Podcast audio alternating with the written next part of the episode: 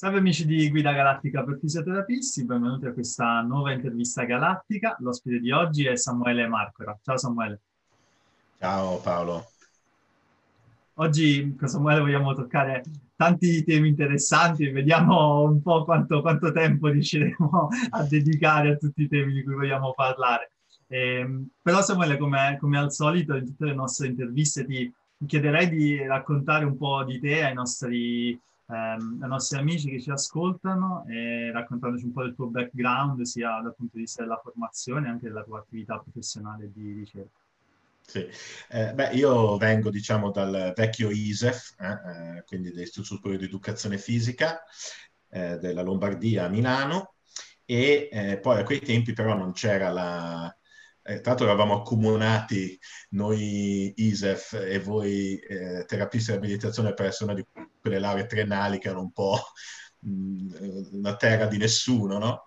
Eh, quindi abbiamo anche questo tipo di comunanza. E in quei tempi appunto non c'era poi mh, la laurea quadriennale eh, e quindi eh, sono andato negli Stati Uniti, ho, ho, lavorato eh, tra, dopo l'ISE, i soliti due o tre anni in palestra, dopodiché anche grazie a una scholarship um, per, io giocavo a football americano e quindi ho avuto la possibilità di andare a giocare appunto negli Stati Uniti e che mi ha anche aiutato un, un, po' finanziariamente e mi ha permesso di fare appunto un master in uh, Exercise and Sport Sciences, specializzazione Human Performance, quindi più verso la performance.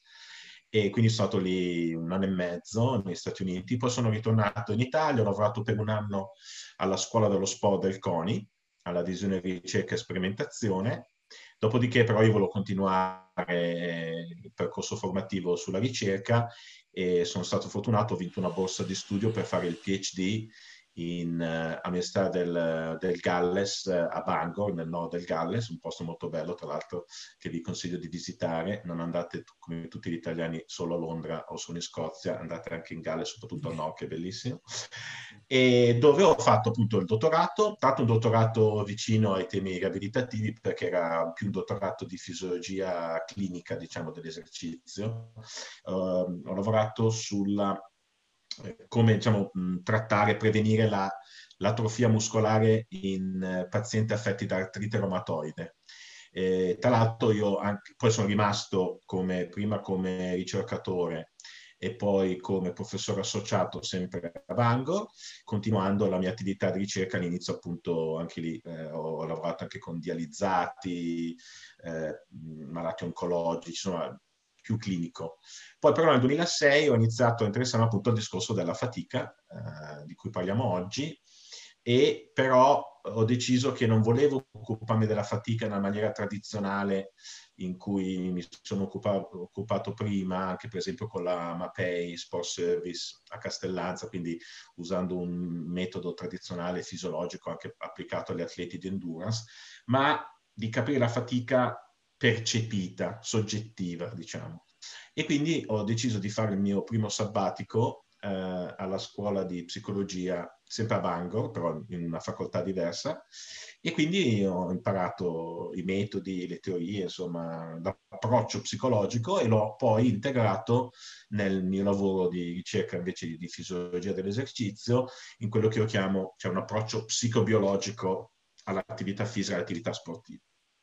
E dopodiché ho vinto un concorso da professore ordinario all'Università del Kent, dove ho passato gli ultimi dieci anni della mia carriera appunto in Gran Bretagna, quindi dal 2010 al 2020.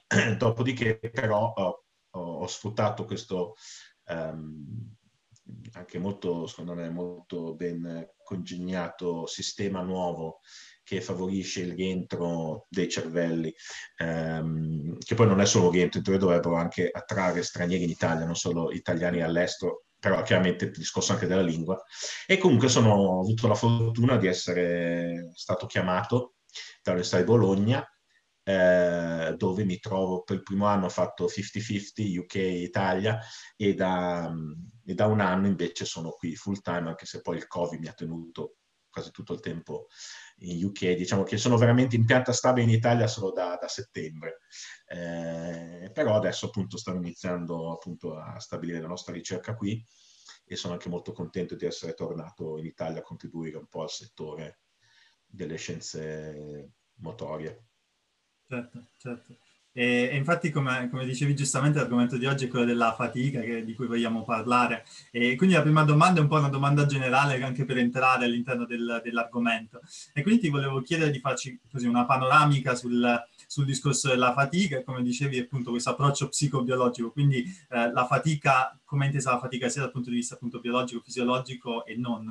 Sì, diciamo che allora, fatica purtroppo è uno di quei termini che eh, vuol dire un po' tutto, un po' niente, perché è un termine che viene applicato e questo eh, tra l'altro è molto impedisce il progresso in questo settore, perché purtroppo se non ci si capisce quando si parla, eh, è chiaro che qualsiasi attività umana, non solo la ricerca, viene impedita.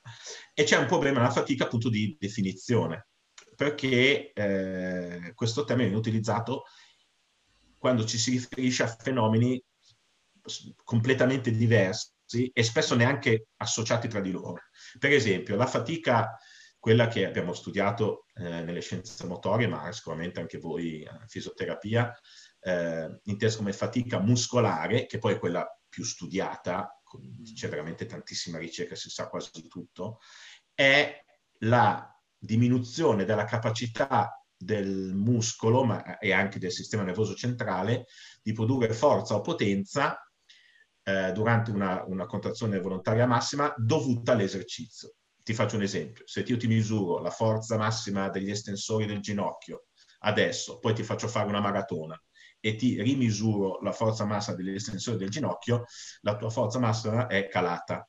Questo calo di forza, quindi funzionalità muscolare, ma se si parla poi di contrazioni volontarie entra dentro anche il sistema nervoso centrale, eh, la chiamiamo fatica ma fondamentalmente è un, un fenomeno puramente fisiologico, eh, complesso, studiato in, in tutto e per tutto, ma un fenomeno puramente fisiologico.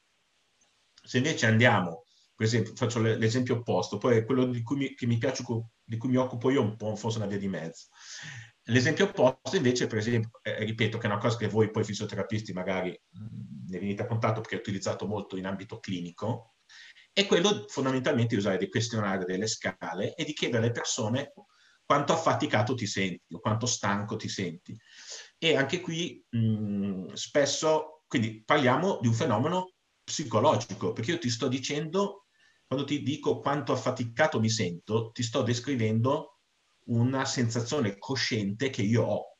Mm-hmm. Poi anche lì, quando chiede a una persona quanto affaticato ti senti, a che mh, soprattutto se fai semplicemente una domanda così, usi una, una visual analog scale, a che cosa lui si riferisce per de- decidere che numerino darti rispetto alla sua fatica, boh.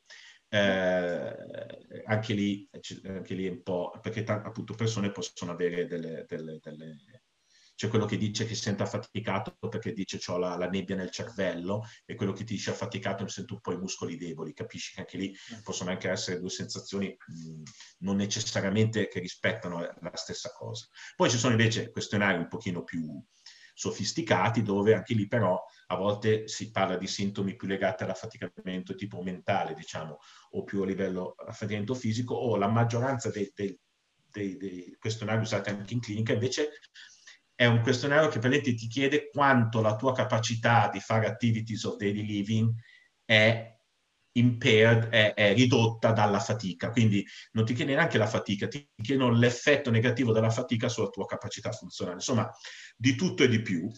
E, eh, però comunque stiamo parlando di un qualcosa di, per, per, per definizione, percepito. Quindi è una, quella è una variabile interamente psicologica e che ripeto, mh, mm, ecco la distinzione importante, io ti posso chiedere, se ti chiedo a te, adesso sono le 5 lì in UK, le 6 qua, io ho avuto tantissimi studenti oggi, sono un po' stanchino, però non sto facendo niente, beh a parte sto parlando con te, ma se mi chiedi, sa bene quanto affaticato ti senti? Io non, non facendo niente, faccio un po' di introspezione e ti so dire, non so, da 0 a 10, non so, ti do 6.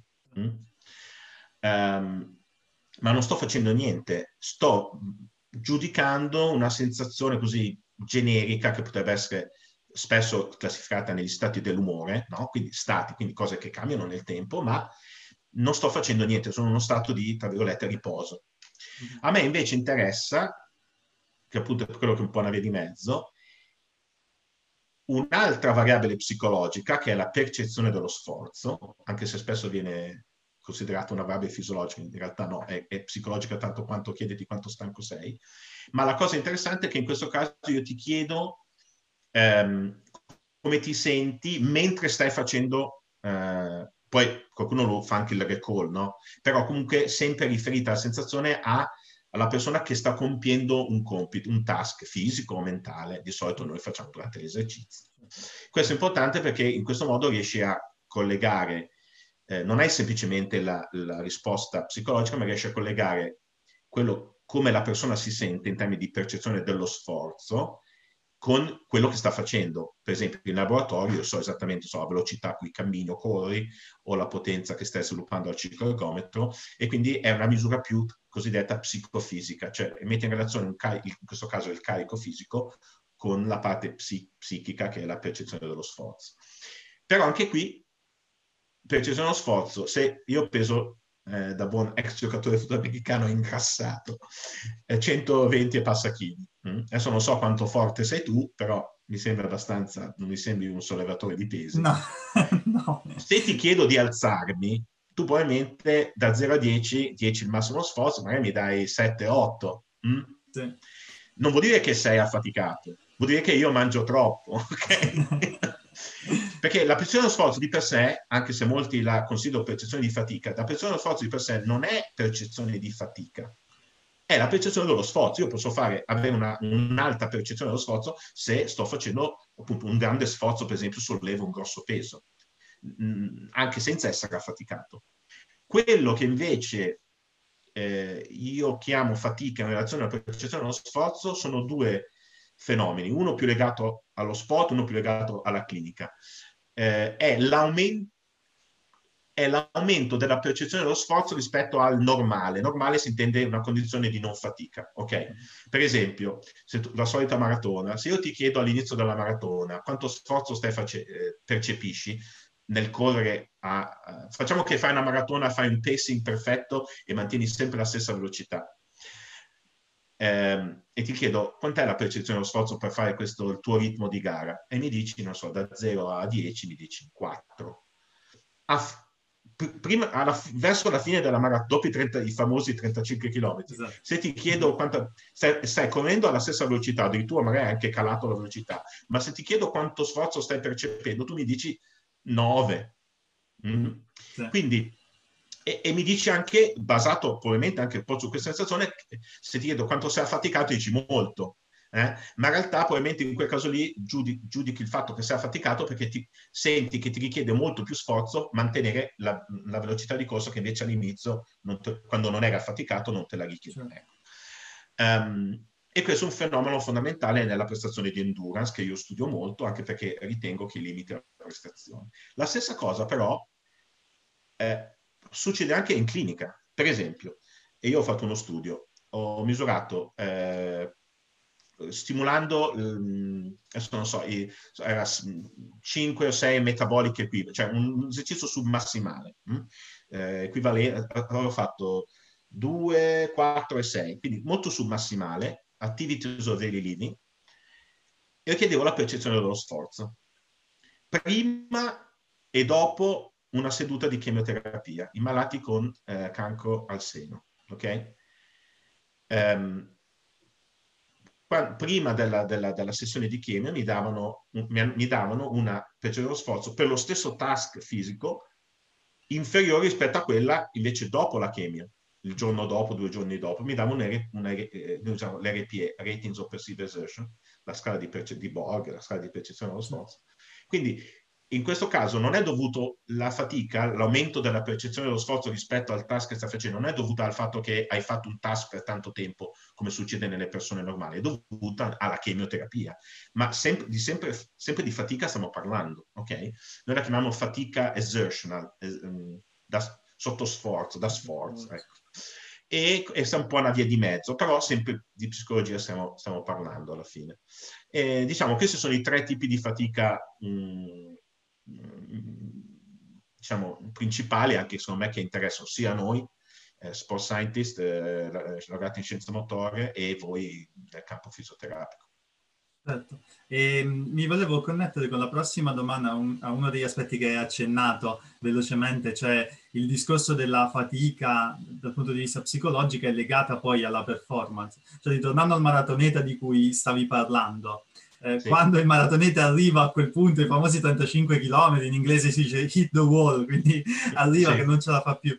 Eh, quanto di quella fatica è psicologica e quanto invece poi ci sono dei fattori fisiologici che fermano quell'atleta dal continuare la performance allo, allo stesso ritmo del, dell'inizio. Sì. Allora, innanzitutto diciamo che è anche il motivo per cui chiamo il mio approccio psicobiologico. Secondo me non, non, non, esiste la psicologia divisa dalla fisiologia, ok? È semplicemente il modo in cui abbiamo categorizzato le scienze e i metodi, ok, per carità, e va bene. Ma quello che... Eh, c'è una bellissima quotazione in, in, da questo journal, dato del 61 questo paper. Eh, la psicologia è una, fase, è una fase speciale della fisiologia del cervello, cioè che sta dentro anche nella psicobiologia. Quello che noi, la mente, diciamo, no? la, quello che noi studiamo dal punto di vista psico, psicologico, in realtà la psicologia fanno tantissimo parti fisiologiche, biologiche, con neuroimaging, elettro, elettroencefalogramma, insomma, um, fanno sicuramente più fisiologia gli psicologi che psicologia i fisiologi. Ok, io sono uno dei pochi fisiologi che fa psicologia, invece ci sono tantissimi psicologi che fanno fisiologia. Mm. Proprio perché la, la, psicologia fondamentalmente è, eh, ho un'altra citazione, la psicologia è il prodotto del cervello come l'urina è il prodotto del rene. Cioè, mh, mm, è la descrizione, ma eh, stiamo sempre parlando di un fenomeno naturale che è creato dal cervello. E il cervello non è che è, è in mezzo all'universo da solo, è collegato al resto del corpo. Quindi, però ovvio, quando invece vai a parlare delle misure che fai e dei fenomeni quindi che, che vai a misurare in maniera proprio operativa, è chiaro che puoi fare una distinzione. Quindi, per esempio, se noi andiamo a vedere, si è sempre pensato che il, il muro, che dice, è proprio un limite diretto della eh, fatica muscolare, cioè arrivi a un punto in cui per via dell'affaticamento muscolare, quindi un fenomeno fisiologico, tu proprio, nonostante la, la, la massima motivazione, il massimo sforzo, eh, tu fisiologicamente non sei in grado di mantenere quella velocità. Quindi hai il muro e, e, e cali di velocità. In realtà noi abbiamo visto che il muro è un muro percepito, che non vuol dire che è un muro inesistente, perché la percezione è la nostra realtà. Cioè, no, quel, la, la, coscienza è percezione, quindi voglio dire, la no, tutta la nostra realtà è percezione, però molta gente pensa che i limiti psicologici siano dei limiti blandi e i limiti, e, e limiti fisiologici no, mm, io non faccio questa distinzione. Ma in realtà sembra che noi raggiungiamo il momento in cui percepiamo la velocità come impossibile da mantenere e quindi eh, diminuiamo la velocità, quando in realtà da un punto di vista fisiologico sembrerebbe che invece ci sono sia a livello di riserve energetiche, sia a livello puramente neuromuscolare, ci sia invece una, una riserva importante. Um, in più ci sono tantissimi studi uh, che abbiamo fatto anche noi, dove si dimostra che uh, utilizzando delle manipolazioni puramente psicologiche, che quindi cioè, uh, se fosse un discorso un, hard, un hard stop, diciamo fisiologico, mh, mm, cioè non so, usare il motivational self-talk, no? l'autodialogo motivante positivo, cioè, dovrebbe, cioè se, se, è un discorso di glicogeno, non è che se mi parlo da solo mi aumenta il glicogeno nei muscoli, no? e quindi non dovrei avere nessun effetto. In realtà si è visto che noi riusciamo a estendere in maniera significativa la prestazione di endurance utilizzando tecniche puramente psicologiche. E quindi, eh, diciamo, mai... Mh, eh, anche grazie a me, agli studi che ho fatto e ad altri, diciamo che anche in fisiologia sempre di più si, mh, mm, si tiene conto degli aspetti psicologici senza, senza eh, ignorare, diciamo, quelli fisiologici. Perché, per esempio, la, la fatica muscolare non è il motivo che ti limita direttamente, però lo, indirettamente la fatica muscolare può limitare la prestazione perché? Perché se corri con i muscoli affaticati, la tua percezione dello sforzo è più alta. Adesso poi non sto a entrare nella neurofisiologia di, quest- di questa cosa, perché è un po' complicata, ma mh, indirettamente, infatti uno dei primi studi che ho fatto del mio modello era l'effetto della fatica muscolare. Se io ti affatico i muscoli, la tua prestazione endurance è ridotta, ma è ridotta perché ti fa aumentare la percezione dello sforzo, non perché ti impone un limite mh, mm, eh,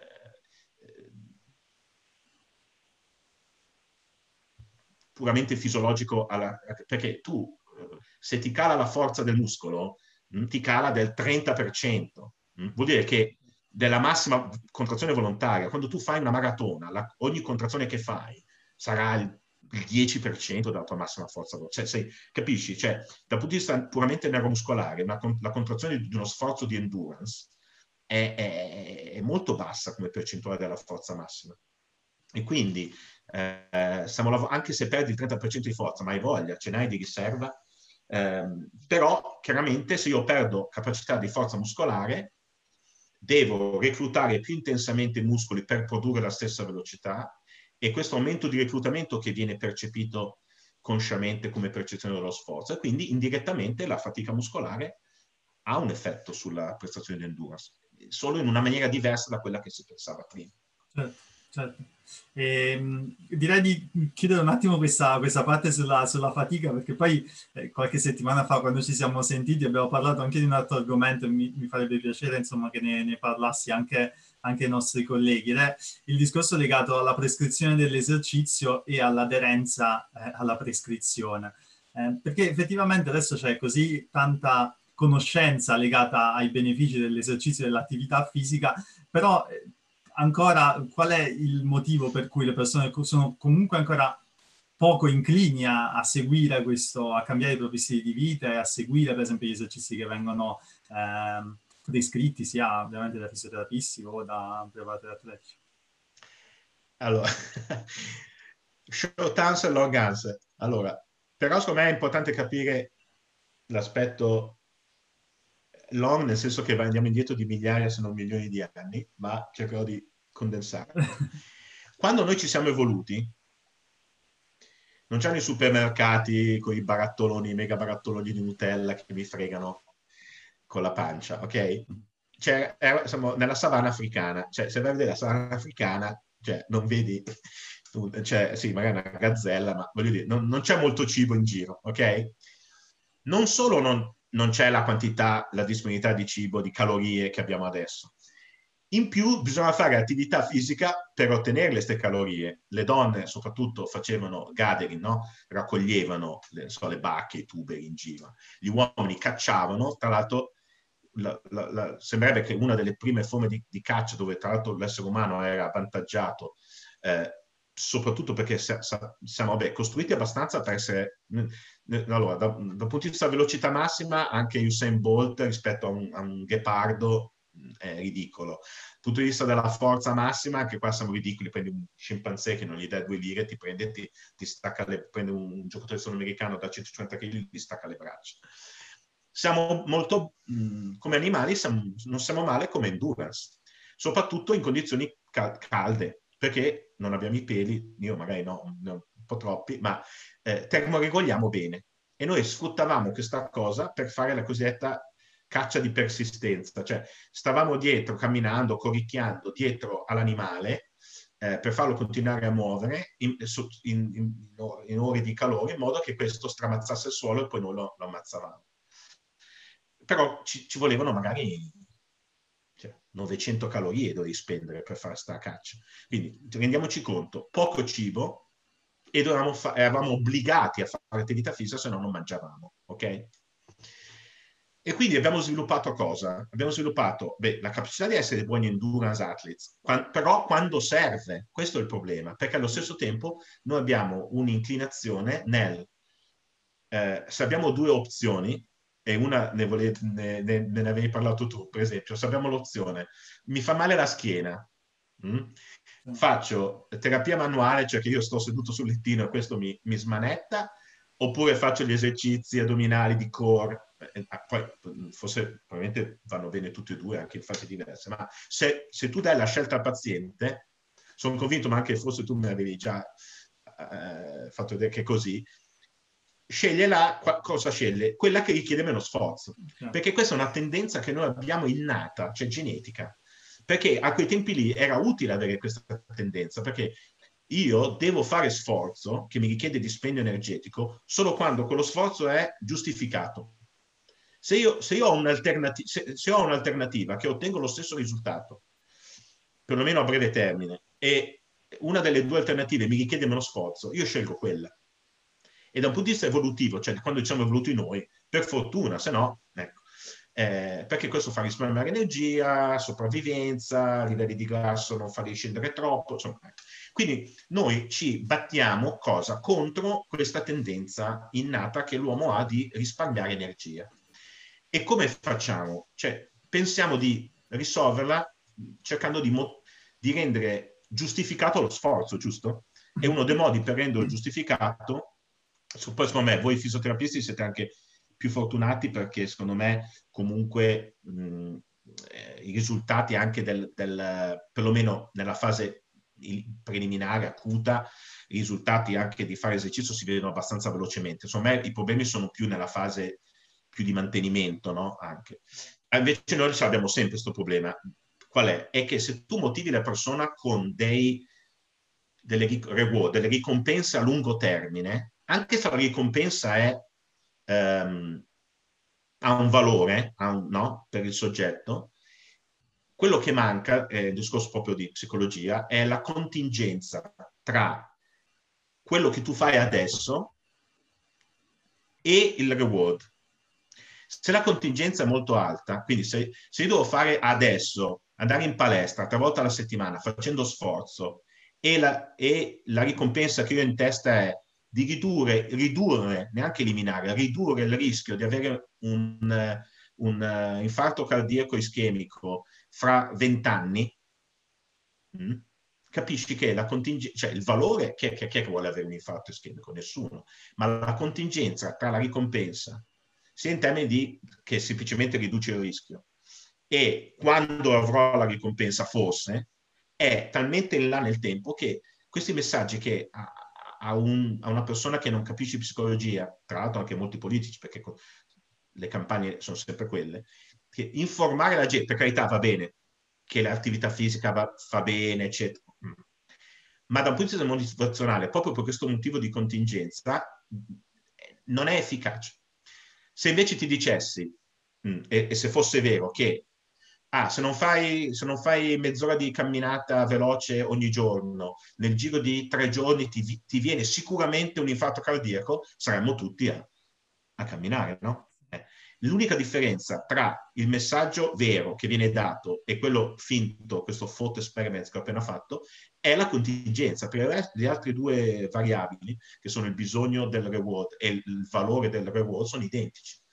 La contingenza ci frega. Quindi da un punto di vista motivazionale, il, il consiglio qual è? Anche un po' pratico, finiamo anche con, un po', con qualche consiglio pratico.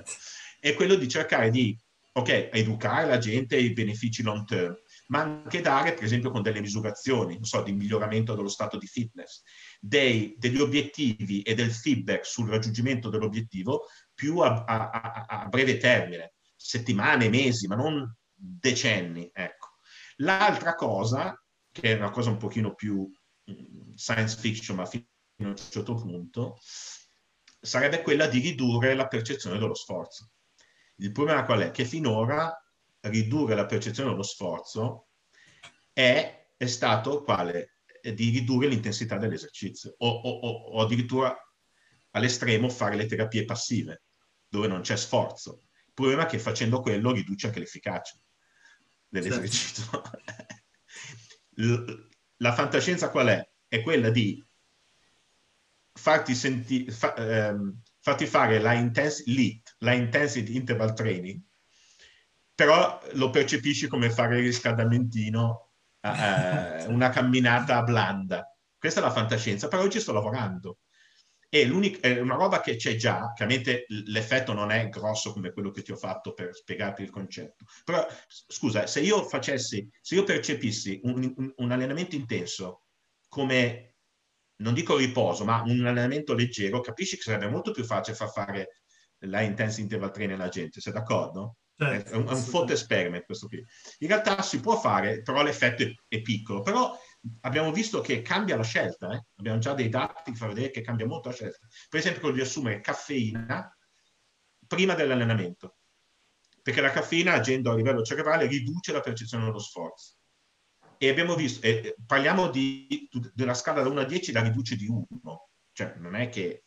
Mh? Mm? Però sappiamo che per gli atleti ha un effetto pur riducendo solo di uno, ha un effetto significativo sulla prestazione. E adesso abbiamo dei dati preliminari che fanno vedere che, che ehm, fa, mh, i, i, la gente che fa attività per la, per la, salute preferisce, anche senza sapere che sta prendendo caffeina, okay? rispetto al placebo, preferisce a, eh, a, un, a più piacere di fare l'attività fisica, l'enjoyment si dice, eh, ha meno sensazione di fatica, meno sensazione di sforzo e sceglie in maniera preponderante eh, le sessioni fatte assumendo caffeina rispetto a, alla situazione di placebo.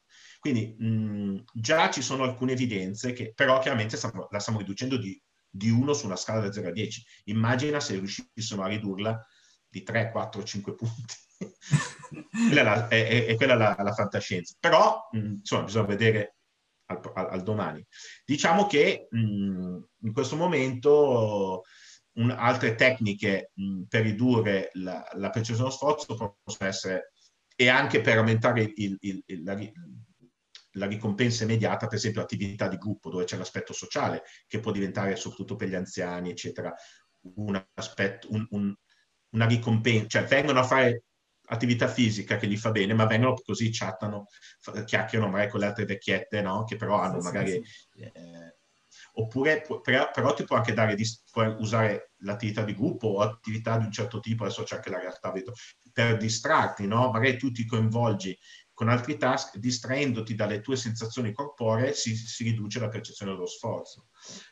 Voglio dire, ci sono anche questo tipo di tecniche che possono essere utilizzate, ma fondamentalmente devi o aumentare la motivazione, e io dico agendo soprattutto sulla contingenza, o diminuire la percezione dello sforzo il massimo chiaramente sarebbe di rendere le persone come te. Tu corri, no? Corri sì. se non sbaglio, no? Sì. Ecco, di far, diventare, di, di far diventare l'attività fisica di per sé la ricompensa, che è una motivazione mm. totalmente intrinseca. Eh, sì. Però, ecco, mh, ancora nessuno psicologo c'è, cioè, o, o, o, ti viene. Ecco, ecco a, appena un po' meno motivante della motivazione puramente intrinseca, però comunque molto motivante anche quello di creare un'identità, mm. che è un po' quello che fanno anche, non so, i crossfitters o i bodybuilders, cioè un discorso che tu fai attività, che tu ti identifichi anche con quell'attività. Magari nella riabilitazione non so, però ci si potrebbe pensare, soprattutto magari per le attività di gruppo, quelle più di mantenimento, eh, di creare, non so, io sono quello che che, fa un, che si mantiene in forza, cioè crea un'identità intorno all'attività che fai, anche quello può aumentare la motivazione. Sì, sì, no, infatti, no, infatti anche nei gruppi, ma anche nei gruppi sportivi poi c'è, c'è magari quello che ha, poi si veste sempre allo stesso modo per dimostrare no, no, a livello sociale no, che, che quello è il suo Poi stile. nei corridoi a me runner diventa che tu sei un runner, quindi tu ti identifichi esatto, con l'attività. Non è, è, è più motivante che io faccio ra- running perché mi piace il running. Eh? È meglio quello del dire lo faccio perché sono un runner. Però comunque non è male anche no? rispetto a la faccio se no mia moglie mi, mi, urla dietro che sono troppo grasso, hai capito? Ah, certo. eh, quella invece è motivazione totalmente estrinseca che non funziona eh, a lungo termine. Eh, io penso anche l'altra cosa nel breve termine, almeno dal punto di vista riabilitativo della fisioterapia, c'è il fatto che dire ok, facendo questi esercizi entro pochi giorni il tuo dolore passerà, quello sicuramente è una, sì. è una ricompensa. No, voi siete fortunati perché comunque avete molti degli outcome che voi riuscite ad avere con, con, quello che fate sono molto per breve termine di quelli con cui lavoriamo noi, mh, soprattutto quelli che fanno attività fisica per la salute, per il fitness. Già chi lavora, per esempio, nel, nella, dalla performance no, perché la performance la puoi misurare se migliori, cioè, e poi c'è chiaramente la ricompensa, il discorso agonistico. Quindi, certo. infatti io non avevo bisogno di motivazione quando giocavo a football americano per andare in palestra, perché se non mi allenavo eh, poi mi facevo male e, e, e, non facevo abbastanza male agli altri, giocavo in difesa, quindi eh, cioè, era importante allenarsi anche per far male a, alla gente quando li colpivi, eh, però quella è la motivazione immediata. Eh. Eh, fare, no, beh, i pesi continuo a farli, però fare, non so, eh, attività aerobica per prevenire il diabete fra vent'anni, anche io che lo so benissimo che fa bene, non è motivante per me. devo, devo magari motivarmi che sono un runner, siccome non ho il fisico. Perfetto. Grazie Samuele, molto Prego. interessante. Ti continuerei ad ascoltare per ore. e eh, ciao anche a tutti i, i tuoi ascoltatori. Alla eh, prossima. Sì, grazie, grazie a tutti per, per, essere stati con noi, per aver seguito questa intervista e ci rivediamo alla prossima intervista galattica. Ciao a tutti.